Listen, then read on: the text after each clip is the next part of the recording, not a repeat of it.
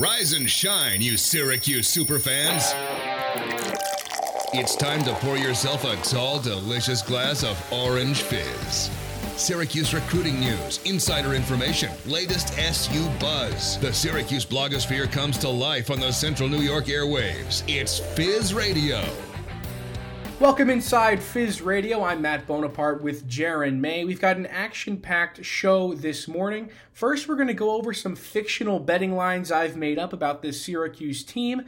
Then, we're going to talk about the revitalized offense we saw against Georgia Tech. Then, we're going to bring in Adam Rowe from 27 Sports to preview this matchup with the Blue Devils on Saturday. And then, good old Fizz feedback. Jaron, are you pumped? I am so pumped, Matt. Let's get right into it. All right, let's do it, baby. Let's do it. So these are some fizz fictional betting lines that I have conjured up. I like it. for our podcast today.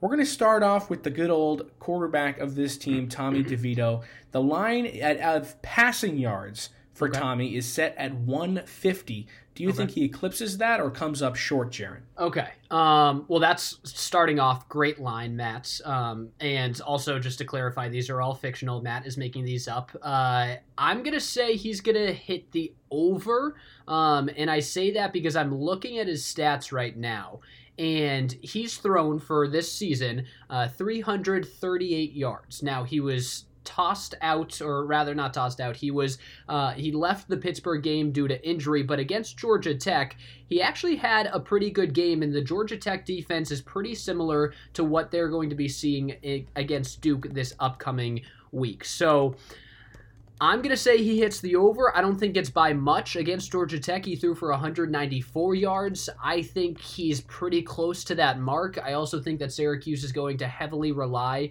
on their running game, uh, especially since they found Sean Tucker. Um, but I do think that DeVito can hit the 150 easily, um, and I think he's closer to 200 at that point. 194 yards against Georgia Tech Yeah. in week three. Like you mentioned, Jaron, he did eclipse that number. But in those first two contests, like you said, he struggled. Uh, I think that with this new running game Syracuse has found, it's definitely going to help DeVito in that he's not going to have to drop back every single play and look for a pass. Right. So I also think he's going to get above that 150 number and hopefully lead that Syracuse offense to another victory. Second line for you, Jaron. SU rushing yards as a whole, not just Sean Tucker, but Okay. as a whole, the team at 110. Oh, way over. Oh boy, way over. Yeah, Matt, you messed up on this one. I mean, Sean Tucker had a had 112 just by himself He did. against Georgia Tech. Um, so here's the thing. Duke and we'll we'll talk to Adam Rowe about this. They have two really good defensive ends, and we'll get to them a little later here on Fizz Radio. Um, they have two really good defensive ends, so I think that it's going to be a little difficult. I don't see them putting up the 200, or rather, uh, the 163 rushing yards that they had against Georgia Tech. But they do hit. The, they- they're going to be over 110. I think it's going to be more around 140, 150 ish. Sean Tucker probably runs pretty comparable to what he did against Georgia Tech, right around the 100 yard mark. Um, which back to back 100 yard games from a Syracuse running back, that's like crazy to think about. That hasn't happened. I, I, don't have the specific stat, but that hasn't happened in a while, at least in my opinion. And then Tommy DeVito, I think that he's going to be for not that he might want to, but he's going to be forced out of the pocket with those edge rushers, so he can pick up a couple yards here and there. We've seen him wanting to go to the run sometimes, um, so he'll probably pick up uh, 20 to 30 yards, and then you toss in Jarveon Howard in there, he'll probably get a couple. Um, and you never know. I, I think it's going to be over 110. This might be the unpopular opinion, but I'm going to say under here. I, I don't think that they're they're going to get up above 110, and I'll tell you why. It's those two guys you mentioned, Chris Rumph and Victor Dimukeje, on that defensive line. Those guys are going to really apply some pressure that Sean Tucker didn't find against Georgia Tech. And the, the other reason I think that they're not going to get up above 110 rushing yards is because I think they're going to try and alter that offensive scheme, maybe not throw as many rush plays out there, and instead try to throw the ball to Sean Tucker. So I think he'll he'll end up with a Really? stat line somewhere along the lines of 60 rushing yards, 40 receiving yards, and I understand that there are other running backs on this team like Jawhar Jordan and like, you know, even Tommy DeVito. He's going to be running the Right. ball himself and Markenzy Pierre if you count him too. So you're going to have other guys running the football, but I, I don't think that they're going to. It's going to be as easy as it was against the Yellow Jackets. Okay, okay. So, and I want to clarify. I meant Jawhar Jordan earlier. Um, Jarveon Howard obviously has opted out of the season. So you are saying, and let me just get this right. You're saying that you think that Sean Tucker is going to be more of a pass catcher against Duke this upcoming weekend rather than a rusher. I think he's going to have to be. Okay. All right. Uh, let's just lay this out here. Sean Tucker had one reception against Georgia Tech for zero yards. Well, maybe he'll have more against Duke. I, I think that the Syracuse coaching staff is not dumb. I think that they're very smart, and I think that they're going into this knowing that Chris Rumph and Victor Dimukeje are going to meet them at that defensive line, and they're going to have to find a way around them to win this football game. So I think they're going to know that they have to do something with the ball in the air, still using their best offensive player, which as of right now is Sean Tucker. Wow, that's a bold statement right there. Uh, Sean Tucker is great, and I I am a huge fan of him, and I can't wait to be able to watch him for the next couple years. But I don't know if he's their best offensive player. I mean, just going off what we've seen, the eye test specifically, I think that he has to be. Okay, all right. I, I mean, I want to get to some of you more of your lines, but uh, I'm not sure if I agree with that one. On to our third fictional line, Jaron. SU forced turnovers. This means turnovers forced by the SU defense. Right. I've got it set at two and a half. Oh, I'll take the over there. Listen, Interesting. The Syracuse defense is fantastic. Last game against Georgia Tech, and I know we're using this Georgia Tech game as the barometer for all of these stats, but to be honest, Duke is a very similar team to uh, to Georgia Tech. They are both towards the bottom of the ACC, if not at the exact bottom of the ACC. Syracuse is down there too, so you can't say that. But here's the thing: the Syracuse defense against Georgia Tech had five caused turnovers, and that was without their best man in Andre Cisco. Now we don't know if Cisco is going to be back, um, and while we're recording this, we still are not completely sure if if he will be playing on Saturday against Duke. Uh, but even if he's not, they forced five turnovers against Georgia Tech. Now Duke is even worse in the turnover category. They've turned the ball over. Whether it's a fumble or an interception, 15 times this year. That's the worst of any FBS team that has been playing uh, this year. That's crazy. So we so Syracuse is leading in cause turnovers. Actually, they're second in the FBS with 10 on the season. Um, only one other team is above them with 12. And then they're playing the worst team that actually turns the ball over. I don't know how you can take the under in this situation. Well, I'll tell you why. I am taking the under.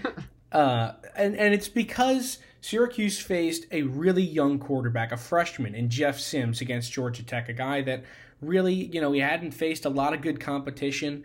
Uh, obviously, they Georgia Tech beat Florida State in that first game of the season, then lost to UCF and lost to Syracuse. But Chase Brice, the quarterback for the Blue Devils, played under Trevor Lawrence. He's played with Dabo Swinney. He he, he knows his way around the block. His stats this season, albeit aren't the best They're of any quarterback I've seen. He's he's got three touchdowns, seven interceptions. It's not very good. I'll give you that, Jaron. Seven But I- interceptions. I think that a veteran presence in college football really means something, especially at the quarterback position. And it's not saying that the Syracuse defense can't do it twice. I don't think that uh, it was a fluke. I think this is a very strong defense, but I, I think it, the number that will be two for them. I think they'll have two takeaways, whether that be two picks or a pick and a fumble. I think that they'll have two, but not three. Dude, his his touchdown to interception ratio is three to seven. I, I'm just I'm not convinced. four. I'm not convinced within three games that he's Okay. not good. Uh, Sure, that's fine. If you want to say Chase Brice is good, I didn't say gonna- that. I said he has. He could be good. We got to give him some time here. Sure, sure, fine. Give him some time. I'm not going to agree with you on that statement. My thing is the Syracuse defense is known for causing turnovers, and the Duke offense is known for coughing the ball up. I think that they hit that two and a half mark very easily. I, I would even go out on a limb and say they could do that in the first like half of this game. Wow. Yeah. Yeah. Wild. Well, let's get to our final line here before we have to take a break. That line is two and a half for SU touchdowns. Ooh, ooh, ooh. Our ooh. final fictional fizz line here. Um, I am gonna go with the over, and I have to say that because I've also said it on our website, and you can go check it out, orangefizz.net. Um, we have our game predictions up already. If you want to go check that out, um, you can go and do that. But in that prediction, I have Syracuse 31, Duke 17. So I've already made my claim that Syracuse is to score a lot in this game. I'm to have to back that up. Um, I would say if if I was making this line, I would say two and a half rushing touchdowns might be a little better. That I would be interested in debating, but overall touchdowns, yeah, Syracuse is gonna get in the end zone at least three times in this one. I this is the first time I'm going to agree with you here. Uh, I think actually second I agree with you on passing yards as well, nice. but I agree because I think that the offense will probably muster two, and I think you might get one from the defense. So really, that's where I'm at. I think you get a pick six. Okay, so you have a pick six. You don't even think that. So maybe let's just clarify. For your offensive take, are you saying they're only getting two, or they? No, get... I didn't say they're only getting two. I'm saying I could see them only getting two. Okay, okay, I got you. I got you. All right, well, that wraps it up here for our fictional fizz lines. Be sure to stay with us, locked on 1260 the score. On the other side, we talk about this revitalized, maybe refreshed offense for Syracuse.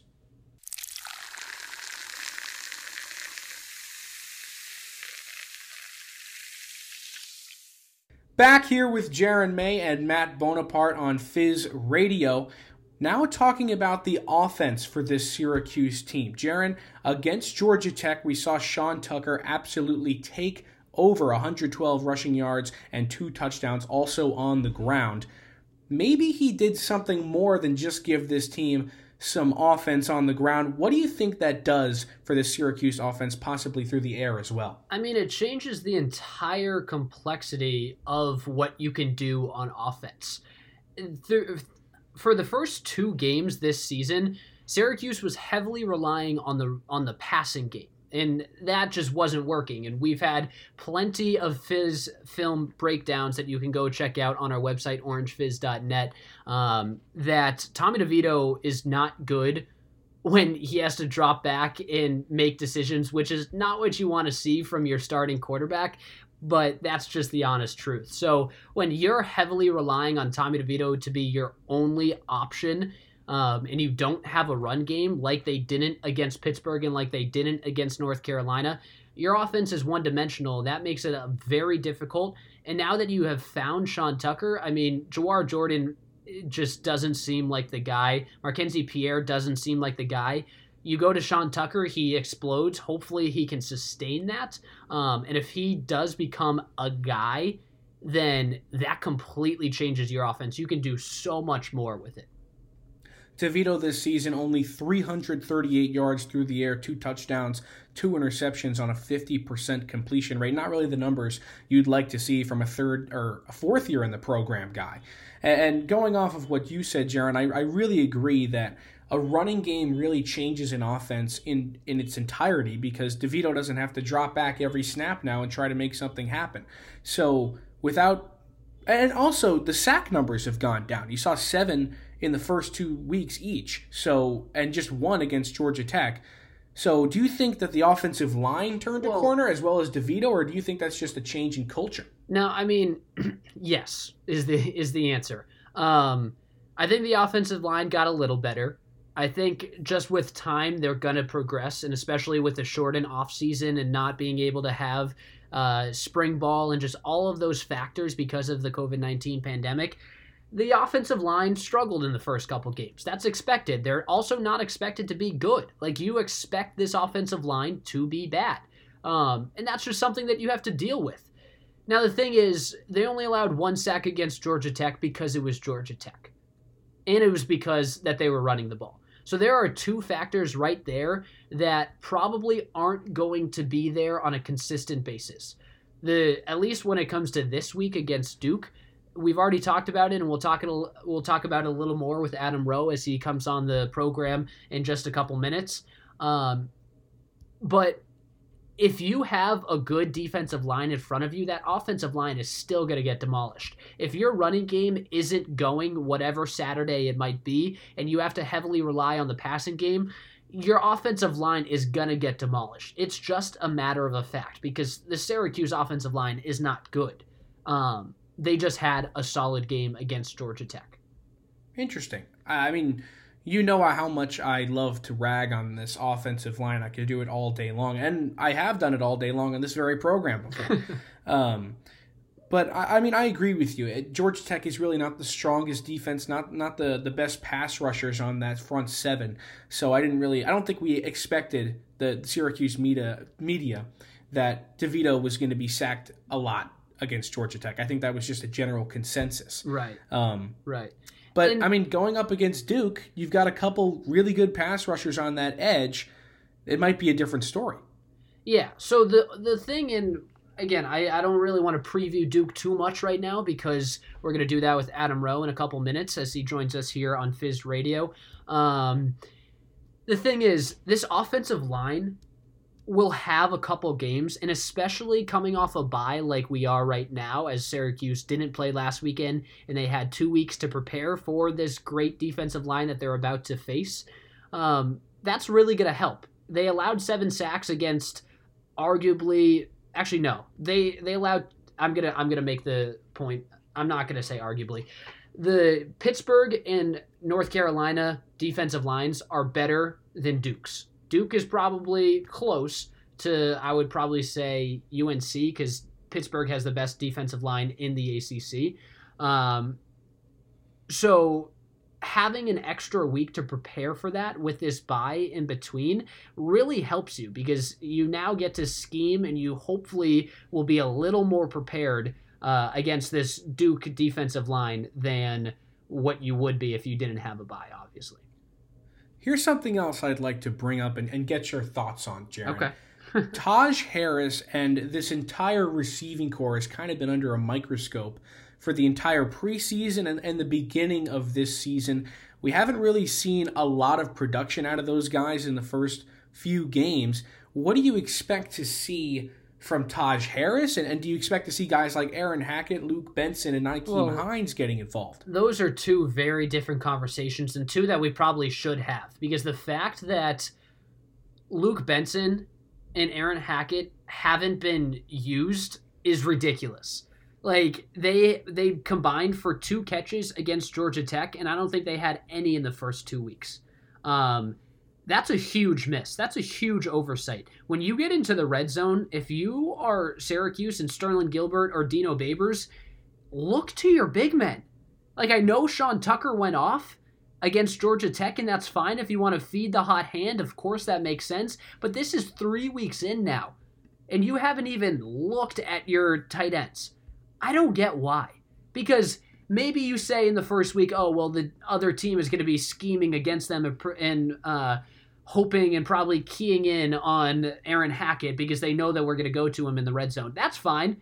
But after three weeks, now the defense is definitely not because the defenses are just going to say they haven't used them. Why would they use them this game? So now catch them off guard and start using your tight ends. I don't understand that why like what is going in going on in Sterling Gilbert's head that he doesn't want to use Pro, Aaron Hackett is probably the second best pass catcher on this offense.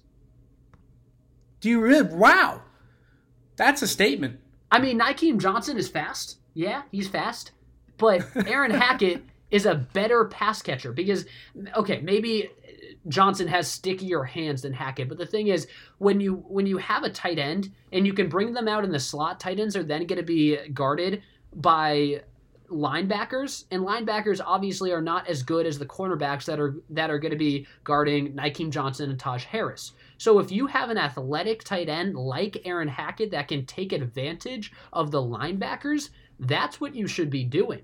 So that's what makes him a better pass catcher in that in, in those terms. He's not faster, he probably doesn't have better hands, but his matchup is more advantageous for Syracuse.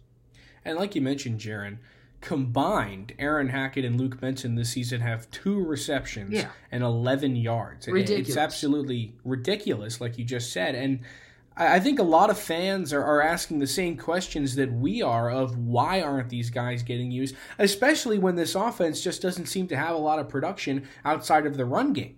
Yeah, I mean they they've only had one successful game so far.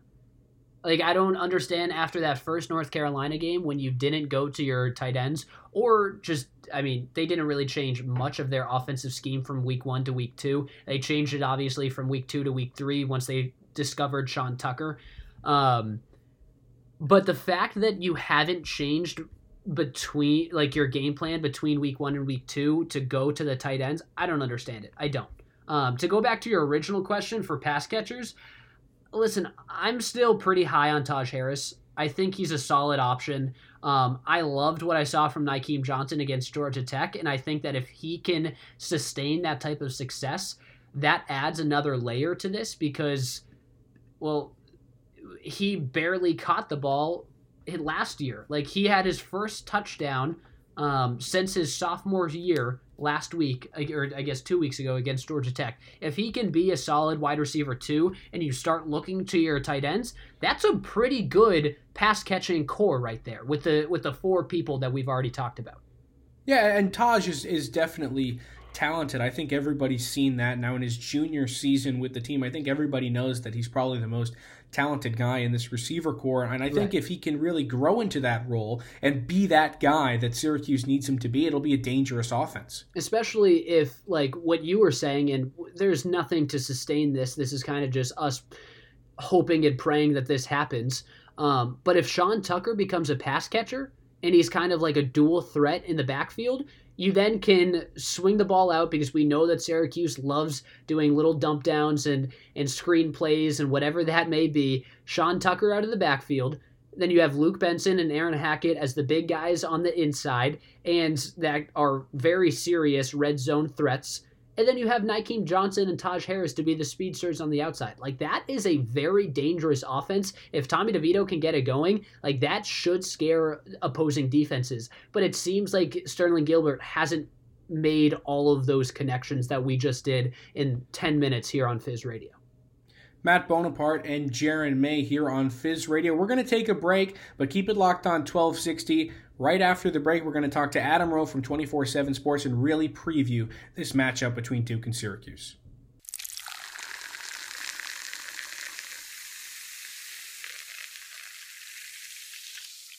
Back here on Fizz Radio, Matt Bonaparte and Jaron May, now joined by Adam Rowe of 27 or 24/7 Sports. Adam, thanks so much for joining us today. Absolutely, glad to be here. First question for you. Syracuse didn't seem to miss Andre Cisco much against Georgia Tech last week, but now facing a more experienced quarterback in Chase Brice, how will Duke be able to take advantage of Cisco's absence? Yeah, I mean, anytime you have a guy like Cisco on the other side of the field, you have to kind of game plan around him, especially with his propensity to pick the ball off. I mean, he's what the nation's leading uh, interception defensive back in the country. Um, and Chase Brice has had his issues with with uh, taking care of the ball thus far this year. He's got seven interceptions already.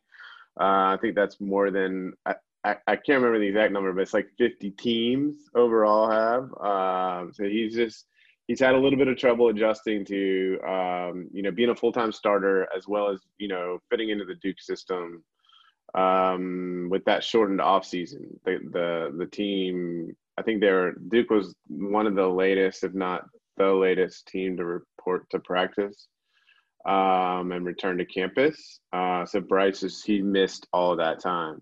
So while he may have a little bit more game experience than the Georgia Tech quarterback, whose name is escaping me now, um, you know, he's still he's still adjusting. He's still learning. So anytime you can take um, a guy like Cisco off the field, it, it's going to help help with that transition and help him kind of settle in on the carrier down. This is Adam Rowe of 24 7 Sports down in Durham, North Carolina, who covers the uh, Duke Blue Devils and Jaron May and Matt Bonaparte on Fizz Radio. Um, what I would like to maybe have you do, Adam, is kind of explain to our listeners some of the big names on the offensive side of the ball that they should know heading into um, Saturday's game with Duke. Right. Um, you know, Brice's favorite tar- target so far in the passing game has been Noah Gray. Um, he earned some preseason All American honors um, as a senior tight end. He's being scouted by the Reese Senior Bowl. Um, he was actually a former quarterback from up in Connecticut in high school and converted to play tight end his senior year of high school, and this has been kind of a standout at Duke ever since. Um, he's got 19 catches on the year so far, 203 yards. Um, and he's got two touchdown passes from from Brice. Um, no other, you know, there's only one other passing touchdown for Duke on the year, and that's to another tight end actually. Um, through the through the air, other than Gray, you're gonna find uh, Jake Bobo. He's got ten catches. Another northeastern guy. Uh, we got Jarrett Garner. They're both like six three and six four um, wideouts. Uh, Garner kind of showed up a, in a big way last weekend uh, against Virginia Tech. Caught four passes for like 80 yards. And then Jackson is the running back, uh, starting running back. Uh, he's got 59 carries, and Mateo Durant is his backup and he's he's actually pretty explosive runner. He, he just has only carried the ball 29 times so far because Duke's been down so much in the first four games. They really haven't run it that much.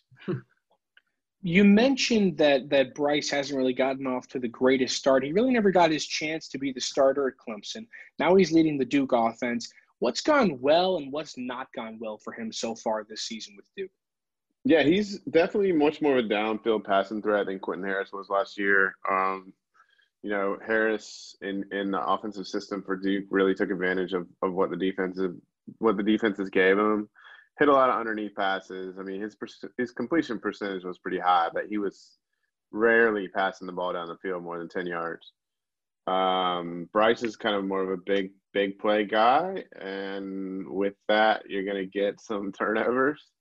Um, Duke's offensive line is still adjusting to a new a new coach, and they've got a, a lot of young guys on the line there. Uh, so while they're, you know, they showed well in pass in in in run blocking, their pass protection sometimes, you know, will will fall apart. And Brice has a the he's been he's been there to hold on the ball a little bit long. He's not the most mobile guy. Um, so defenses have have found the ability to take advantage of his, you know, desire to make the big play, hold on to the ball a little bit, maybe too long, and then they'll come behind him and and get a get a covered sack or and force a fumble or something like that, especially in the red zone. I mean, Duke had real big issues in the red zone the first two weeks. Um, they've gotten a lot better. They scored all three opportunities last weekend, got touchdowns. So we'll see how that goes against Syracuse. Now, heading into a place like the Dome that is obviously historic for a lot of basketball games between Syracuse and Duke, but now it's on the football field. How does and Duke has not had the best of starts. Syracuse is only one and two as well. Um, what do you think is going on in the mind of the players and the coaches um, heading into a place where either team, it's kind of a toss-up, could win this game in a historic place like the Dome? Yeah, I don't know. I mean, I'm I've never been fortunate enough to play competitive football at this level before. Um, I don't. I've never been in a place like the Carrier Dome when it was empty, though. I mean, are they gonna have fans in there? No fans. It is just piped in noise like every other ACC place. It's got to be like echoing, like a crazy echo in there, right? I, I mean, so. yeah. I don't know. I mean, that atmosphere I feel like would be pretty pretty wild to be in. Um, yeah. I don't know. I mean. Duke's got some some some burners at wide receiver, so I'd imagine they're pretty happy about playing on the turf. Um, as far as the atmosphere goes and the Carrier Dome, I, I just it's hard for me to put myself in that position. Um, but yeah, I mean, hopefully it's you know it was a high scoring game. The last time these two teams met, just have so happened that only Syracuse was high scoring. uh, so hopefully we'll get a lot of points out of both teams. It'll just be a fun game to watch. Shifting a little bit towards the Blue Devil defense, Syracuse played Georgia Tech in their last game, and, and they really found their running back in Sean Tucker. He had 112 yards on the ground and a couple touchdowns. But against a stronger Blue Devil front seven, how do you think Tucker will fare? Yeah, I mean Duke is Duke is really Duke's defensive front is really good at getting after quarterback, really good at getting in the backfield. They do have um, they have shown that they can kind of over pursue at times. Um, and kind of the one weakness on that defensive line, it's starting to get better, but is the uh, defensive tackle opposite Derrick Tangelo. Um, and then the running, the linebacker behind him is a guy. well, that that alternate defensive end kind of rotates between true freshman or maybe a redshirt freshman, yeah, DeWayne Carter and uh, Ben Fry Fry's a little undersized. DeWayne Carter's obviously he's young. Um, and then the the running back, the linebacker behind him, Duke had a their starting linebacker Brandon Hill opt out of the season before fall camp started. And so what you saw against Virginia Tech was kind of late in the game. They took advantage of the middle of that Duke defensive line and gashed for big gainers. Um, you know, Khalil Herbert ran for over 200 yards against Duke from the Hokies. So um, as long like Duke's going to have to pay attention to that and make sure that the, that those holes don't open up in the middle of the line against Syracuse. Um, but like you said, I mean, the defensive front overall is really solid. Victor Dimukeje is, is leading, if not like top five in sacks. Chris Rumph's All American. You know, they got a guy named Drew Jordan who played in the opening. He's really solid too. So, um, yeah, Syracuse's offensive line is pretty solid though, from what I from what I've read. Yeah, so the Syracuse offensive line is hit or miss, really. I mean, they allowed seven against seven sacks um, against North Carolina and Pittsburgh, and then they only allowed one against Georgia Tech. But you talked about two names on the Duke side of things, and especially their defensive line with Rumph and Dimu, uh, Dimukeje, where they're two All-American caliber talents. Um, where would and this isn't really talking about Saturday's game, but where would you put the or the the Duke defensive line in terms of all defensive lines in the ACC? Like I, at least in my opinion, I have them top five. Yeah, I mean you're gonna you're gonna start with Clemson obviously, but um, you know after that I think Duke's defensive line can hold up against. I mean any of the others in the ACC. Uh, Florida State's defensive line is real solid. Marvin Wil- Marvin Wilson. Um, you know, you got Boogie Basham from from Wake Forest, who's really solid. Um, yeah, I mean, if you're looking at overall unit though, Duke's is right up there. You just yeah. that that one position, that one kind of defensive tackle position is is really where they're they're struggling with experience. And what you've seen, Ben Albert is like one of the best defensive line coaches in the country. He was from Boston College. Mm-hmm. What you've seen him do is kind of put Rumph in a, a in the middle there sometimes and kind of just line him up, standing up. You know, no one, no technique really, just just standing up and trying to find a hole. Mm-hmm. Um, and teams towards the end of last year really had trouble with that. I mean, that's why he's got he got so much love from like the advanced statistics, PFF, and stuff because he was just darting through the middle and nobody could really stop him because they didn't know where he was coming from. The offensive lines have done a lot better job of kind of preparing for that this year. But him and Dimukeje are the two um, leaders in quarterback pressure mm-hmm. in the country, according to PFF. So yeah, they're they're a handful. Matt Bonaparte and Jaron May with Adam Rowe of 24 7 Sports here on Fizz Radio. Adam Duke 0 4 to start the season. Where do you really think their ceiling is within the ACC this year? I mean, they've already lost four games. There's only there's only what 10, 10 conference games, so one more, and you're looking at a ceiling of 500 if they were to win out. I mean, it's just it's going to be tough for them. They, they, you know, one of the games that uh, our kind of staff at the Devils Den was was thinking that they would have a relatively easy chance of winning was Boston College with um, you know new a new coach, a new quarterback, all this you know COVID stuff happening in the off season, and they got blown out by you know 20 points. So you know they, they've got to be looking at Syracuse as as kind of one of their next hopeful chances to win, and Las Vegas has Duke favored by like two and a half points for some reason and then um, NC State the following week. I mean, those are you know, and then Georgia Tech later on. I mean, those are like the three games that you got to be looking at if you're a Duke player, coach, or fan. That you've got to kind of count on those as wins. But everything else, uh, if they get more wins than that, it's just it's gravy. Quick question for you. This is the last one. What's your score prediction for the game on Saturday? Uh, I think in my preview article I had it 28-24 Syracuse. So right. I'll stick with that. Right. Thanks so much for joining us today on Fizz Radio, Adam. You've been a blast. All right. Have a good one, y'all. Yep. On the other side, we'll do some Fizz feedback and then get out. Thanks so much for listening.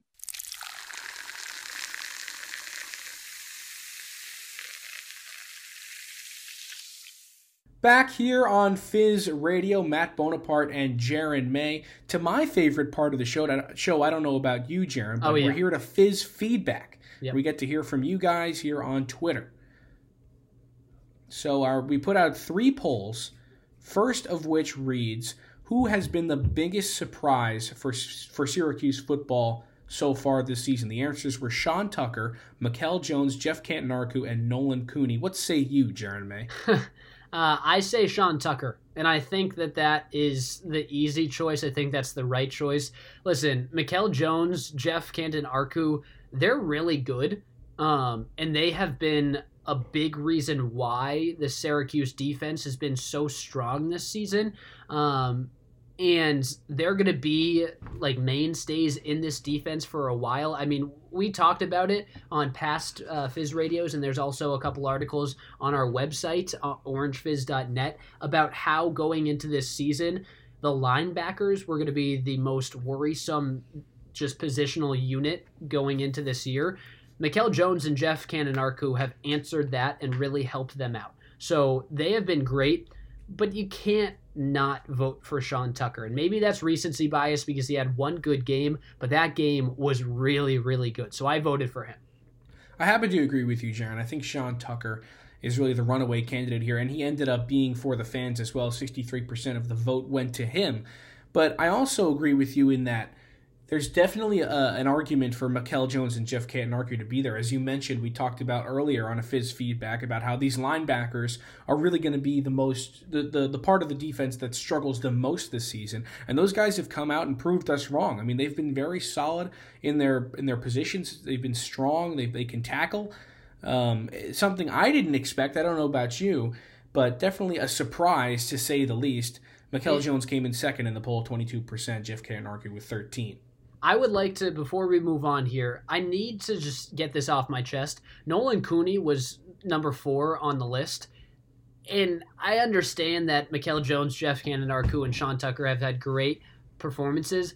I think we need to put some more respect on Nolan Cooney's name. I mean, I'm Syr- here for it. Syracuse has turned into punter U, and it's fantastic. he only got 1.9% of the votes. So that's probably, I don't know, one or two votes, I, I assume. Um, I think it's two votes if I do my math Probably correctly. his mom and his dad. Yeah. uh, but like Nolan Cooney is crazy good. And of course, he's a punter, so you're not going to get that much fame as a punter. But for what he does, he's probably, for like the position that he's in, he's probably the best at his position than anyone else on the team they is at their position. And I, I guess probably the All American Andre Cisco is maybe number one, but I'd put Nolan Cooney number two. I think that's definitely a strong argument. uh, I mean, Nolan Cooney has been absolutely stu- stupendous. I mean, he's been incredible. St- we're- like Sterling Hofrichter left, and, and he left Sterling Hofrichter Jr. Right. So, I mean, Syracuse hasn't skipped a beat there. But I can't on wait to for our second poll.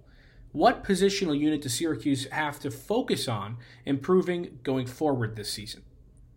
What do you say, Jaron? Uh, I mean, there's the defensive line, the offensive line, wide receivers, and running backs. I mean, for me, I think I got to go wide receivers. It's, really the only uh, positional group that hasn't shown any kind of improvement.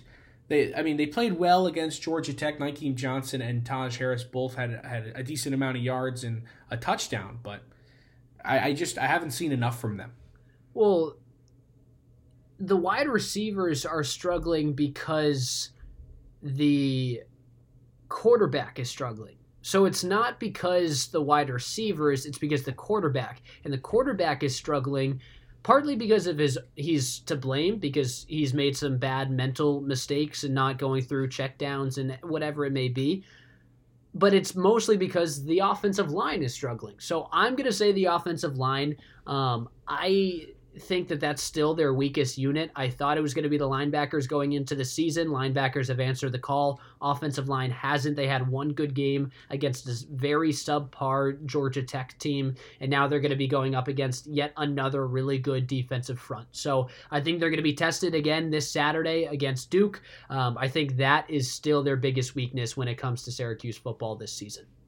The fans agree with you, Jaron. 83% of the vote went towards the offensive line. However, I don't agree with you. I don't think that this offensive line is as to blame as Tommy DeVito is himself. I, I, mean, I've seen it time and time again where the offensive line creates a solid pocket around DeVito, gives him some time to find a play, and it still ends up turning into a sack because DeVito doesn't move or right. he doesn't make a play in time. So I just don't think I can continue to blame the offensive line. Last season, sure, they were absolutely abysmal. Airon Servais on the inside just wasn't the move but they moved him outside this season. Chris Elmore was a big question mark, but he's kind of held his own at that position. And I, I, think you really can't blame them at this point. So no. Tommy DeVito's to blame more than the offensive line for me, and the wide receivers are the ones that have to really improve. Sure, and yes, I will put a good amount of blame on Tommy DeVito's shoulders, but the offensive line also has to. Like when you look at who has been just like if we want to take the defensive line and the running backs out of this conversation because those were the other two options here on our Fizz feedback that you can go find on our Twitter page at Orange Fizz if you just want to talk offensive line and wide receivers, the worst unit out of those two is the offensive line. It just is. Uh, I don't, I mean, I disagree. I don't think the wide receivers have been good. But the offensive line also hasn't been good. I think it's been better than the credit it's been given. Okay. And I think there's an argument I don't to say the offensive line has been better than the wide receivers. I don't think the offensive line has been given any credit. Well, that's my point. Okay. All right. Well, all right. Maybe I just walked myself into a corner there. I kind of got lost in your argument. Either way, I'm still going offensive line. All right, that's fair. On to the last poll that we've put out for this week. How many turnovers will the Syracuse defense cause this week against you? Something we talked about back in the first block of our show. Two was the big winner here. 56% of the people on Twitter voted for two, then three, which is what you think, Jared. Mm-hmm. Yeah. So during our fictional lines that you made up, Matt, you set the line at two and a half. So that's a very good, at least in when we look at this poll, that was a pretty good line. So props to you. Um, you. Appreciate it. So, like you said, 57% of the people with two, 24% of the people with three or more. I'm with that three or more. I voted for three or more because the thing is, th- like I'll repeat what I said. Maybe you haven't, you just tuned in to Fizz Radio. It's Jaron May and Matt Bonaparte. But Matt, the Syracuse offense is, or rather, the Syracuse defense is second in the country in causing turnovers. The Duke offense is dead last in the country in actual, like, turning the ball over. Or if you want to say they're first in the country in the most turnovers, you can also put it in that perspective, whichever way you want to look at it. They've coughed up the ball 15 times already this season. Syracuse has 10 takeaways. That is strength against weakness going head to head, and the strength is going to win. I think that they get three. I think that they probably will end up actually getting four, is my ultimate opinion. And I think that they, like I said earlier, I think that they could get three in the first half and then maybe add a fourth in the second half. If it doesn't come to fruition that way, I still think that they can get to four by the end of the game. Well, Jaron, that is why they play the game. uh, that'll do it for Matt Bonaparte and Jaron May this week on Fizz Radio. Please join us next week. Thank you for listening.